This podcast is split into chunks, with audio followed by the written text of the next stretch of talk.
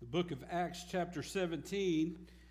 Today we're continuing in our series on the church without walls, and we've been looking at this idea, this concept that God has a desire for His church to be the church, not just when they meet together, but to be the church outside of where they meet together. Um, that, that we're called to be the church in the world that we live, not just inside the walls of a building in which we meet. And so today we're going to continue to look at that uh, by looking at an upside down world because of a right side up church. That's, that's really the sermon title. That's kind of snazzy, right? You like that? upside down world because of a right side up church. Well, that's what we're going to be talking about today. But have you ever been in a situation where when someone showed up, um, because of, of something or, or whatever, where someone has shown up uh, unannounced or whatever, and, and when they had left, they had completely changed where they were. Um, there, there, several years ago, there was a, a movie that came out, and the movie was called Joshua. And, and in this movie, and I, I, encourage you, it's a great movie. You should look it up and watch it. Uh, but there was this city and this town, and this carpenter guy showed up. His name was Joshua. And as you kind of progress through this movie, uh, you begin to see that this man, just this one man, had such an effect on this community that when he left, the whole community had changed. And something had changed. There are times and situations where someone shows up, and just because their presence, things change. Uh, back in 2008, I was the youth pastor at First Baptist Lone Grove, and Jen and I were on our way home, and I got a, a phone call asking if I was at home uh, from our pastor. And I said, Well, I'm almost home. We're coming back. And he said, Well, when you get home, uh, you need to go to the hospital in Ardmore. And I was like, Okay, what's going on? And he said, Well, there was a, an accident, and one of the students at the school is not doing well. And the student's name was Zach. And I was like, okay. So I dropped Jen off and I drove over to the hospital and I walked in the door. And the first one I saw, um, the, this student came out, gave me a hug and, uh, and, and, and he looked like he had been in an accident. And I said, Are you okay? He said, Yeah, I'm fine. And I said, Well, how's Zach? And he said, Zach didn't make it. And I said, Okay. So we, we kind of stood there for a second, and there were a bunch of teenagers already starting to gather up outside of the hospital uh, doors there, the emergency room doors. And so we kind of came out. Some of the administrators had showed up, and they said, Hey, um, there's nothing we can do here, so we're going to go open the gym. We're going to go open the gym at Lone Grove, and that's where we want our students to go. So they did. They went and opened the gym. The students started to file in, and here I am, the only youth pastor in town, and I know most of these kids because I was the chaplain for the school, and I, and I had no idea what to say. I, and kids were crying, as you can imagine. They were hurt. Uh, they were scared. There was just all those emotions that go with that. And I'm walking around and I'm thinking, okay, God, I have no idea what to say. I have no idea what to do. And as I was just kind of walking around, you could just kind of see the hurt and the downtroddenness on these students. And it wasn't long, and I looked up, and here I saw my pastor, Brother Morgan, who'd been in that town for almost 30 years. And he walks up, and he has a smile on his face, and he's hugging kids and just smiling and, and telling them he loved them, and it's okay, and it's okay to cry. And and the mood began to change. And I would never forget just watching as this one man walked in, how he brought such a level of comfort to that situation that it changed the dynamic of that situation. It's the first time I ever saw it with my own eyes. It was an incredible experience. Well, in Scripture, there's a story similar to that. In this case, in Scripture, there's this a group of people that come into this town, and by the time they leave, the town is different. And I want to look at this this morning because I believe it has some great insight into what it means to be the church outside the walls of the building. So if you have your Bibles open in Acts chapter 17, I'm going to ask if you would stand with me for the reading of God's word this morning in Acts chapter 17, and we're just going to read, and this is a very common story. Most of you have heard it. I believe I've even preached on it a time or two, but I really want to emphasize it again and, and look at some things that really demonstrate what it means to be the church without walls. Look at Acts chapter 17, starting in verse 1. We'll read down through verse 6. It says, After they had passed through Amphipolis and Apollonia, they came to Thessalonica, where there was a Jewish synagogue. As usual, Paul went into the synagogue and on, on sorry, and on three Sabbath days reasoned with them from the scriptures, explaining and proving that it was necessary for the Messiah to suffer and rise from the dead. This Jesus I am proclaiming to you is the Messiah. Some of them were persuaded and joined Paul and Silas, including a large number of God fearing Greeks, as well as a number of the leading women. But the Jews became jealous, and they brought together some wicked men from the marketplace, formed a mob, and started a riot in the city. Attacking Jason's house, they searched for them to bring them out uh, to the public assembly. And when they did not find them, they dragged Jason and some of the brothers before the city officials, shouting this these men who have turned the world upside down have come here too, and Jason has welcomed them. They are all acting contrary to Caesar's decree, saying there is another king, Jesus. Let's pray. God, today I pray that, uh, that you would bless the reading of your word. And now, as we examine it for a few moments this morning, I pray that I would decrease and that your spirit living in me would increase, and the words that are shared today would be yours and not mine. And Father, that they would find the place you have for them in the hearts and the lives of your people this morning. I pray that we would be impacted through your word and your spirit would move us in, in any way that he desires to move us. We pray these things in Jesus' name. Amen. You may be seated. So, if you look in Acts chapter 17, the Apostle Paul and some of his followers arrive in the town of Thessalonica. Now, no one had announced that he was coming. There were no flyers that had been passed out. There were no billboards announcing some kind of revival meeting. But by the time we get to verse 6, it tells us that they had turned, or the world had been turned upside down by these men. Now, that, that means really two things. Not only when they say that, does that statement lead you to believe that everywhere Paul had went, the world had been turned upside down. They knew that, but it also happened there that they come and they did that in this city and they were not happy. How do I know that? Because in verse 5 it says that the Jews became jealous. Now, if Paul had just shown up and nothing was happening, there'd be no reason for, him, for the Jews to be jealous. They're jealous because Paul begins to preach and reason for three weeks that people had, that, that Jesus was the Messiah and that he needed to die, and people were beginning to flock to that to that theology and to that gospel, and it made the Jewish people jealous because they didn't like that. They, they thought that was blasphemous, and they didn't like the fact that Jesus was being considered the Messiah. And, and you see this, not only does it happen here, but if you follow starting in chapter 17 and you just read the next few chapter, chapters in Acts, you'll see that Paul goes to many places. And everywhere he goes, he spends time preaching the gospel and proclaiming Jesus as the risen Messiah, and how there were always people that responded to that, and there were always people who didn't like it. And that's what caused the world to be flipped upside down. They, they took what was just kind of status quo and they changed it. Wouldn't it be great if we would take the gospel out in such a way that status quo in our town, in our city, in our county, in our state, in our country, the status quo was flipped upside down? Well, I'm here to tell you the only way that happens is if we follow the example of Paul. And in, in these cases, Paul gives us diligently some aspects of being the church without walls.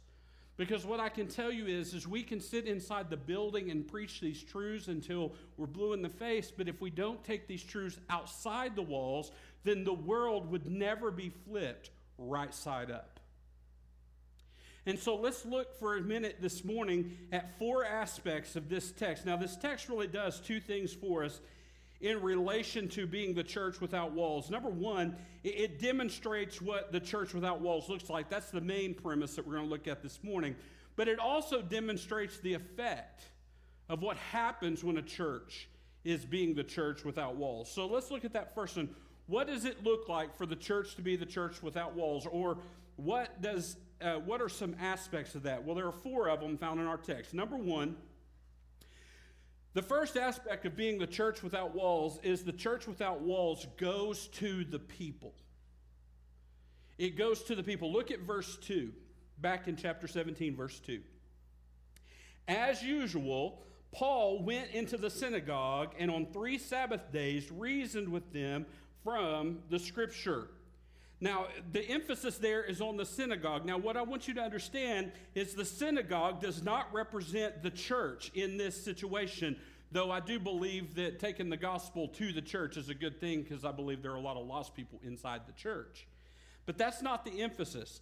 The synagogue represents where Paul knew his lost Jewish brothers were located.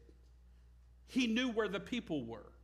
And if you know anything about Paul, now we know that Paul it becomes the, the, the apostle that is commissioned to take the gospel to the Gentiles because the Jews started to abandon it. We know that.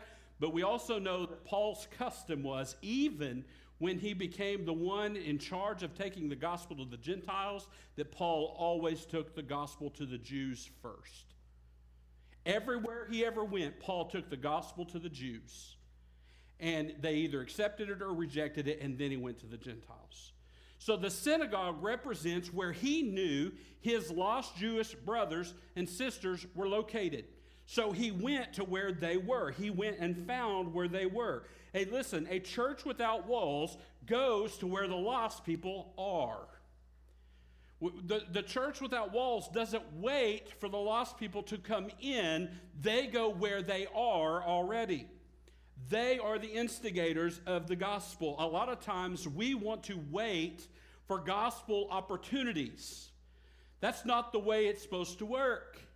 We are supposed to initiate gospel opportunities. That's what it means to be the church without walls. See, a lot of times we sit and pray, God, give me someone to share the gospel with today. That's not necessarily a bad prayer, but our prayer is God, I'm going to share the gospel with someone today. I pray for their heart when I do. We don't wait for opportunities to share the gospel, we initiate opportunities to share the gospel. And so the church without walls has to go where the people are in order to do that. We have to go into their world. Now, I think I've used this illustration before but what would we think of a man who says he's going fishing and he has all the equipment that he needs, yet only carries his bucket around the pond edge, or worse, never gets off the porch? Dax, I'm pick on you a little bit. Daxton's our, our fisherman in this town, right? Dax, you're the fisherman. He's the guy. Okay, how many fish you think I'd catch if I'm dressed in the best gear that money can buy? I have the nicest reel, nicest lures, but I never leave the parsonage front porch. Yeah, zero. Yeah, I'm not going to get why. Why am I not? Because I'm not fishing, because there's no fish there. Okay, but that's a lot of what the church looks like a lot of times. We have all the technology, we have all the things that we need, we have everything money can buy for the gospel, but we never leave and go to the pond. We're not going to catch people that way. That's why Jesus said when he called a couple of his disciples, he said, Follow me and I'll make you fishers of men. Well, if you want to be a fisherman, you got to go where the fish are. I'm telling you, church, if we want to be the church without walls, we got to go where the people are. We can't wait for them to come here. I can tell you, I've never caught a fish sitting on my front porch. Doubt I ever will, unless there's a great flood that comes and gives me a pond right up next to my front porch in which case I might catch some. But if I want to catch fish, I got to go where they're at. And if we want to catch souls, we got to instigate that by going to them, not waiting for them to come to us. So Paul gives us that first example. And like I said, you don't just see it here. If you just continue to read the journeys of Paul, everywhere Paul went, he instigated opportunities to share the gospel. Paul's a great example of this, church. There's so many things I could say about Paul, but one of my favorite stories about Paul is when he's arrested and accused of something. But you got to remember, Paul is a Roman citizen, and as a Roman citizen, it was against the law for anyone to be punished until they'd been tried.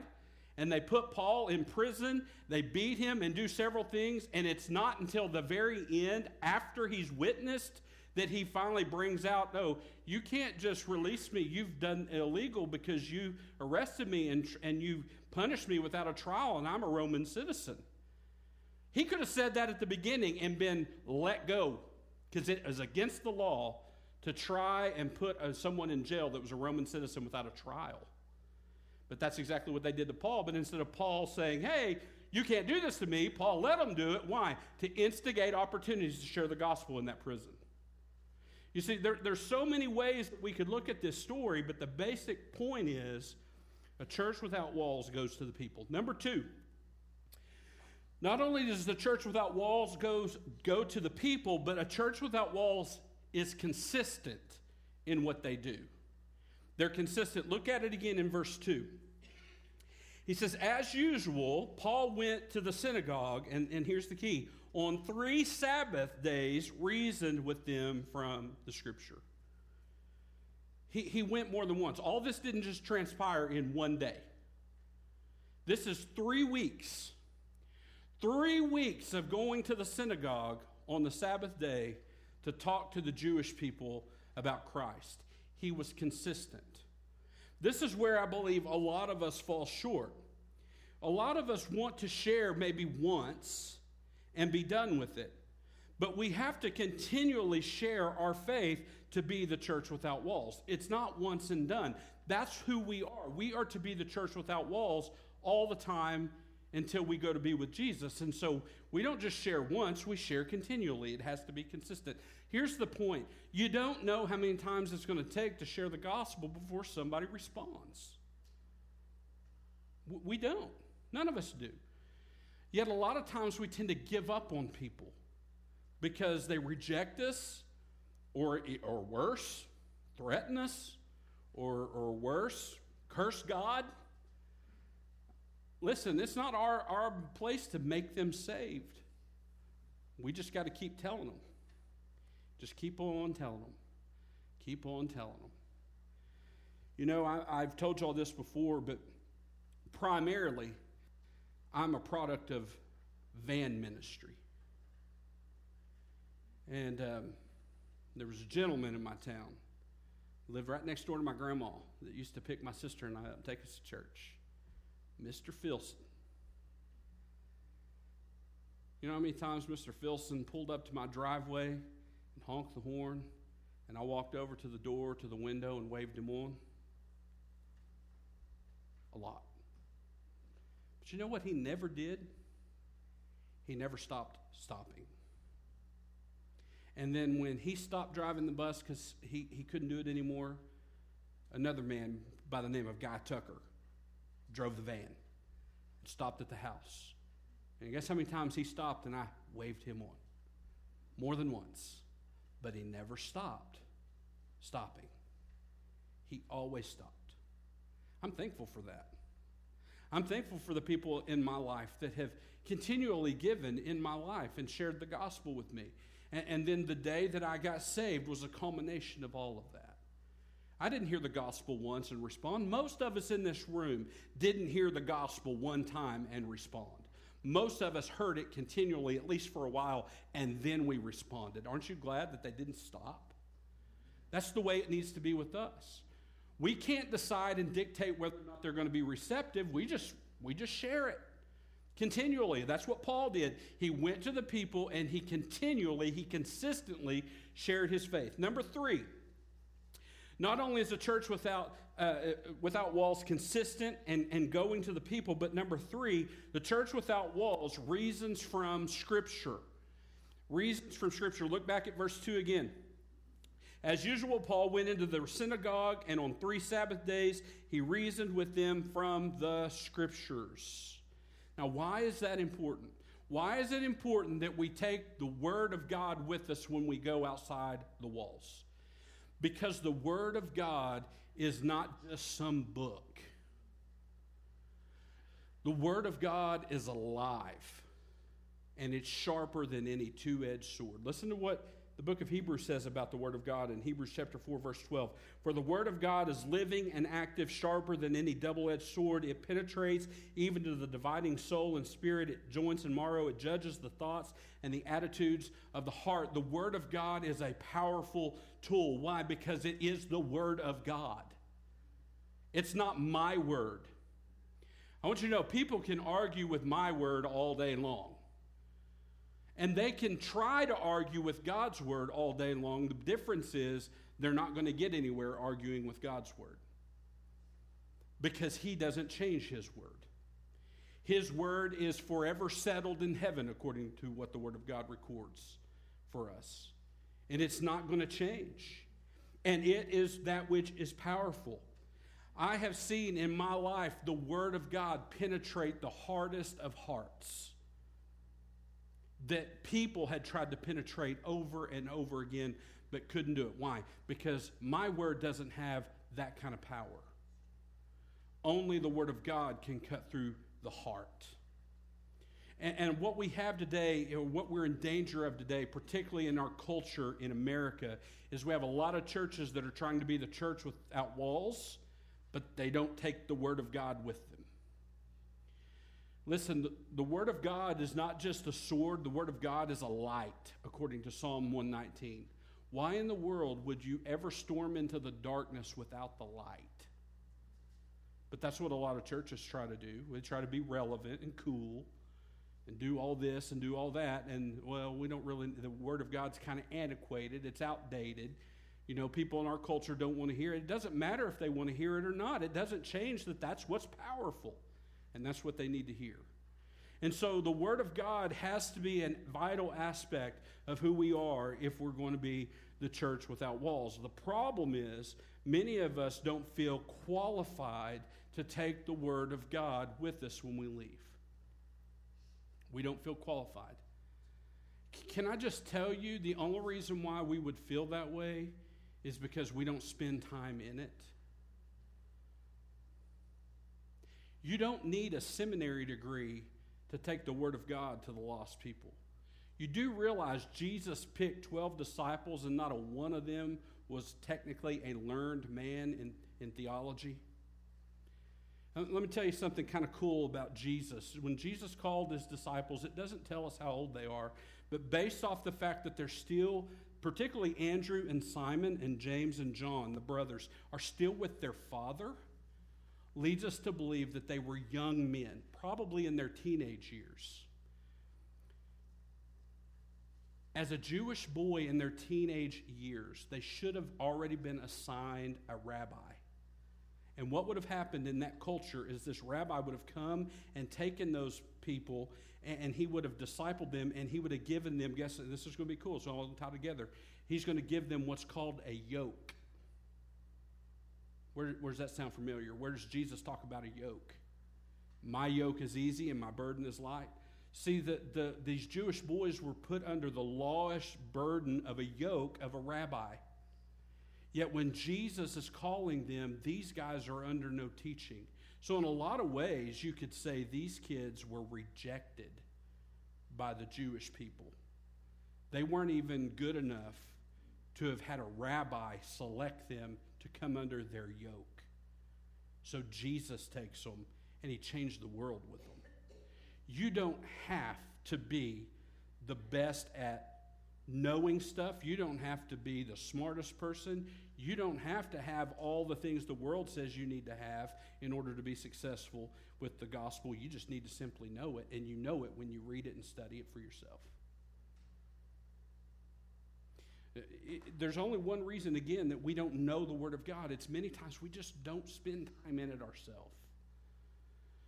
Another verse of scripture about the Word of God, 2 Timothy chapter 3, verse 16. Listen to what it says. All scripture is inspired by God, and here's what it's useful for.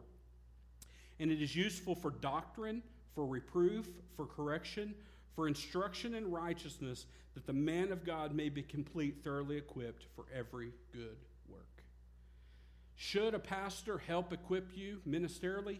Absolutely. But I can assure you, no pastor can equip you the way the Word of God equips you. Because the Word of God is the Word of God. It speaks when I can't. or when whoever's standing in this pulpit can't. So the Word of God has to be a vital part of what we do, and that means it has to be a vital part of who we are individually so we can take the Word of God outside the walls. And then lastly, the fourth aspect being the church without walls is the church without walls proclaims Christ. Look back at verse 3.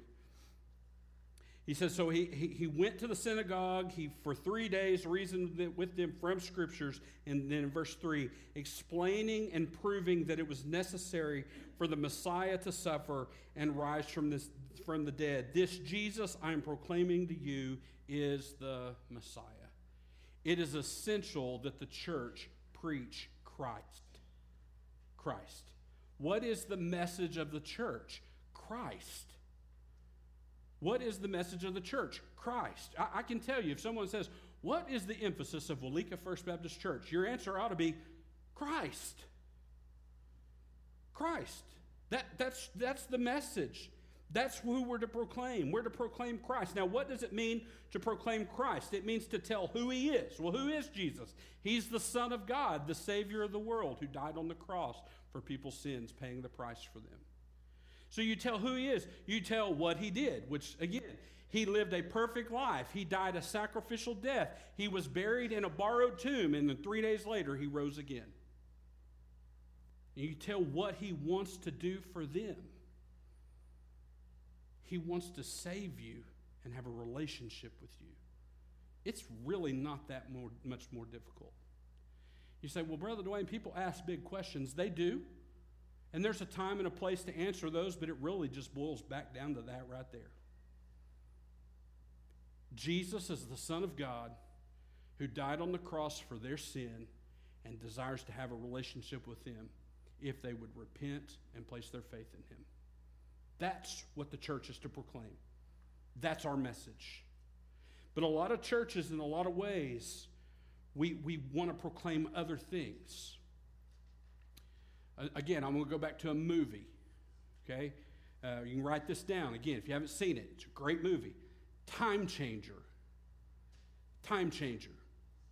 And it's about this seminary professor in the 1800s writing a book, and he's getting a lot of flack from another seminary professor because the basic premise of the book is that you can teach right and wrong without necessarily having to tie it back to Jesus.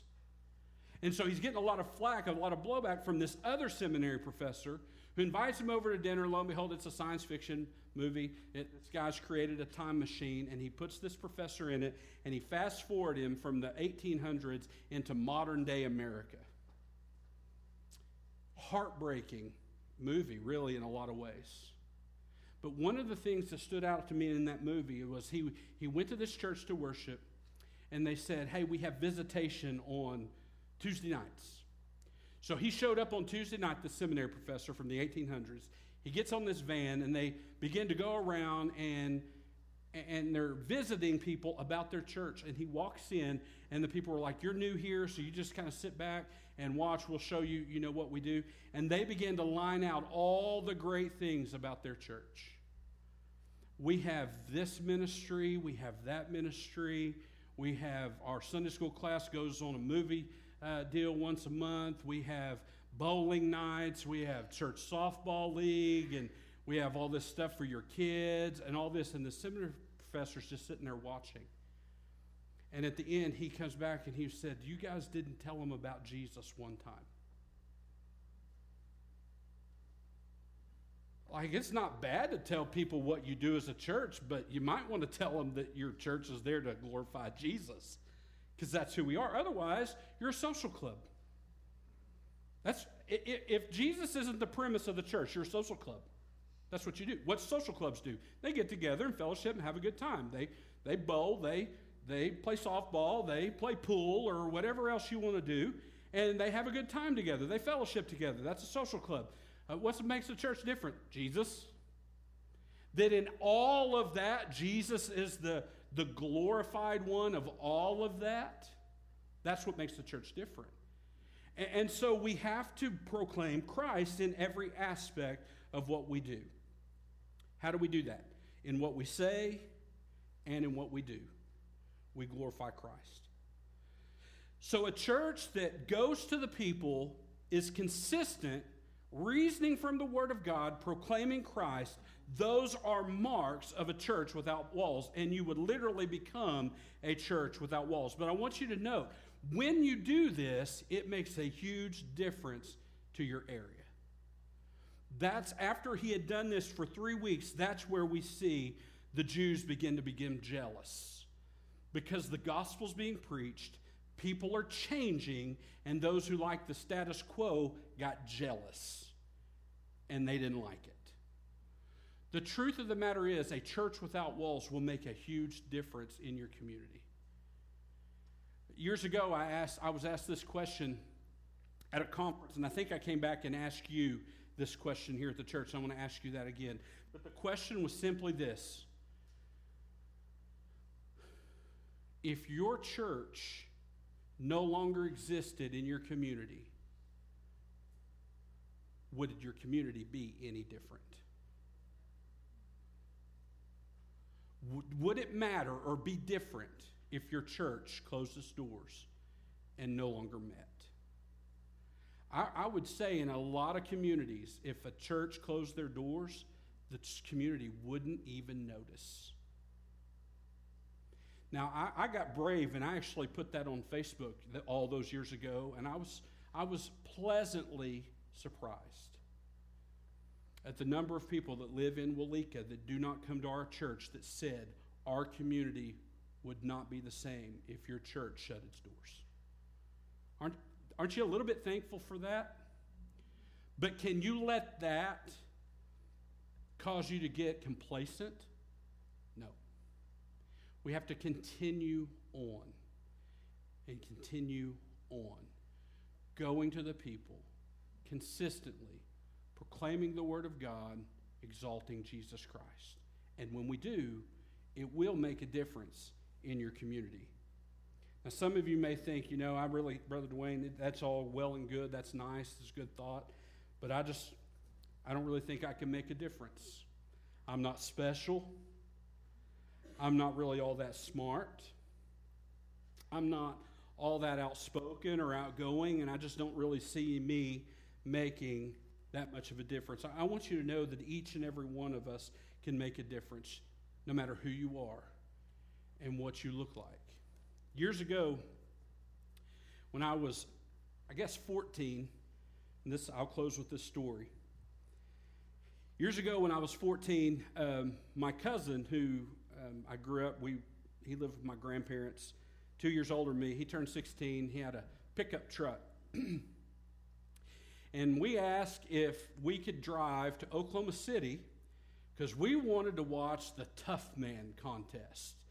Is anybody in here familiar with Oklahoma Tough Man contest? Okay, it's a it's a boxing match for people who know nothing about real boxing to see who's the toughest one in this tournament. We wanted to go watch it. It was at the state fairgrounds, and my, my why, I have no idea. But my parents said I could, and my grandparents said that he could. So we drove up there to watch this tough man competition. We get up there and we're, and we're watching. And, and uh, the first match we saw, this guy came out to the ring, and he was probably five three, maybe. Maybe, maybe pushing it. Okay, and he comes to the ring, just a short fella not all that big, didn't look, wasn't all muscled up, just a normal looking, shorter man. And when he gets to the ring, and they call for his opponent, and his opponent comes out. And I'm not kidding you, his opponent was six foot six and was big. And I mean big. And me and my cousin looked at each other and went, This is not going to end well.